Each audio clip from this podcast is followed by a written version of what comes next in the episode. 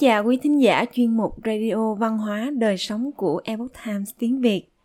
Hôm nay, chúng tôi hân hạnh gửi đến quý thính giả bài viết Khi thức ăn cũng là thuốc tốt. Bài viết do bác sĩ Linh Jaffe thực hiện, Ngọc Anh chuyển ngữ.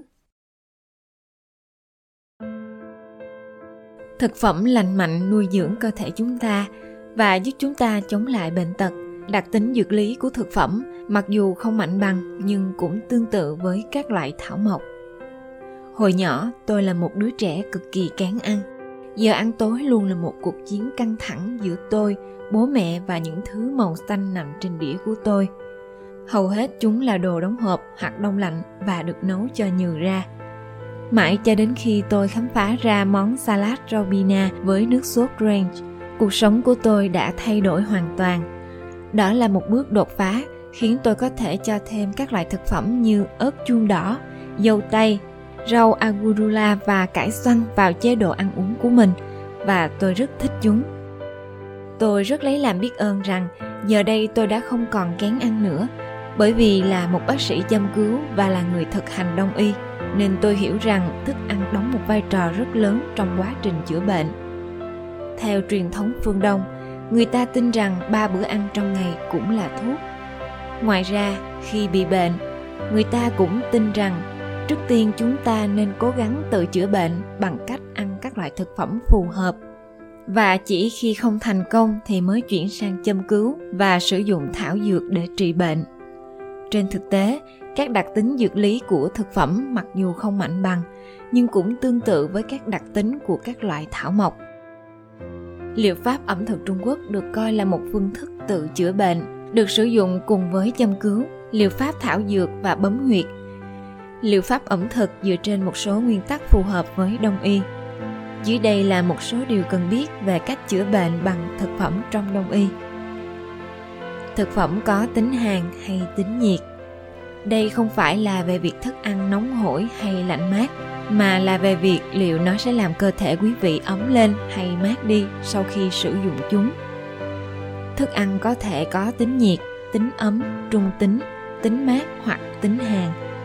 Ví dụ, gừng, hành lá hoặc quế được coi là những thực phẩm làm ấm cơ thể. Ngược lại, bạc hà, giá đậu xanh và dưa gan có tính mát nên thường dùng cho mục đích giải nhiệt, làm mát cơ thể cách nấu ăn có ảnh hưởng đến tính hàn hay tính nhiệt. Nhìn chung, thức ăn nấu càng lâu thì chúng sẽ càng ấm. Ví dụ, khoai tây được nướng trong lò 45 phút sẽ ấm hơn so với khoai tây được luộc trong 10 phút. Rau củ tươi được coi là có tác dụng giải nhiệt tốt nhất. Đó là lý do tại sao mọi người có xu hướng ăn nhiều rau sống vào mùa hè và thích đem luộc, hấp, nấu hoặc hầm vào những tháng trở lạnh vì chúng có tính ấm hơn thời gian phát triển của rau quả cũng ảnh hưởng đến tính hàn, nhiệt. Một quả bí đã mất gần hết mùa hè và mùa thu để chín sẽ ấm hơn so với cà chua hoặc dưa chuột có thời gian lớn lên nhanh chóng và sẵn sàng thu hoạch trong thời gian cao điểm của mùa hè. Vì thế mà chúng ta cũng cần cân nhắc điểm này khi lựa chọn rau quả. Thực phẩm cũng có công dụng trị liệu. Một số thực phẩm rất tốt cho việc tích trữ năng lượng hoặc hỗ trợ lưu thông máu huyết các thực phẩm khác lại hữu dụng khi chúng ta cần giữ nước cho cơ thể và những thực phẩm khác lại được sử dụng để hỗ trợ đường tiêu hóa. Ví dụ, quý vị đang cần tích nước, thêm vào một ít cần tây sẽ là lựa chọn tốt. Tuy nhiên, nếu quý vị đã bị bệnh và ho khan, thì ăn táo và lê vì chúng có khả năng làm ấm phổi và không tích tụ đờm. Hệ tiêu hóa khỏe mạnh là yếu tố quan trọng của liệu pháp ẩm thực.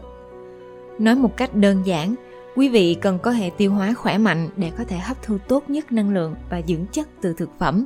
Nếu quý vị đang có bất kỳ triệu chứng nào, từ ở chua đến đầy hơi, chướng bụng, đau bụng hoặc các vấn đề về đường ruột, thì đường tiêu hóa của quý vị cần được điều chỉnh sớm nhất. Thực phẩm nào tốt nhất là tùy theo mỗi người. Mỗi người chúng ta đều có những nhu cầu sức khỏe khác nhau và nhận được những lợi ích khác nhau từ thực phẩm các nhà nghiên cứu phương Tây gần đây cũng đã thừa nhận rằng cùng một loại thực phẩm sẽ có ảnh hưởng khác nhau đến mức insulin của các đối tượng nghiên cứu khác nhau. Ngoài ra, lượng calo gợi ý cho một loại thực phẩm chỉ là ước lượng dựa trên quá trình tiêu hóa và trao đổi chất của đa số. Những người thực hành đông y từ lâu đã biết rằng mỗi người chúng ta có nhu cầu ăn uống riêng biệt và may mắn thay, y học phương Tây cuối cùng cũng bắt kịp đặc điểm này. Điểm mấu chốt là những gì quý vị ăn vào rất quan trọng. Riêng tôi từ một đứa trẻ kén ăn thành người có thể thưởng thức những bữa ăn có rau bina và rau diếp xuân, bí xanh, cải thụy sĩ và nhiều loại trái cây là một hành trình rất lâu dài. Nó liên quan đến việc có được cảm giác ngon miệng với các món ăn mới và sẵn sàng nấu theo nhiều cách khác nhau.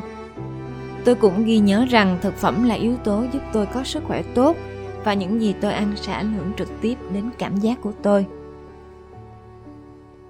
Bác sĩ Lin Jaffe là một bác sĩ châm cứu được cấp phép và là tác giả của quyển Simple Steps The Chinese Way to Better Health, tạm dịch những bước đơn giản, cách người Trung Quốc có được sức khỏe tốt hơn.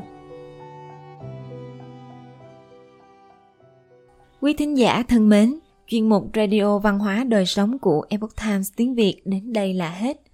Để đọc các bài viết khác của chúng tôi, quý vị có thể truy cập vào trang web etviet.com. Cảm ơn quý vị đã lắng nghe, quan tâm và đăng ký kênh. Chào tạm biệt và hẹn gặp lại quý vị trong chương trình lần sau. Kính chúc mọi điều bình an và tốt lành đến quý vị cùng người thân.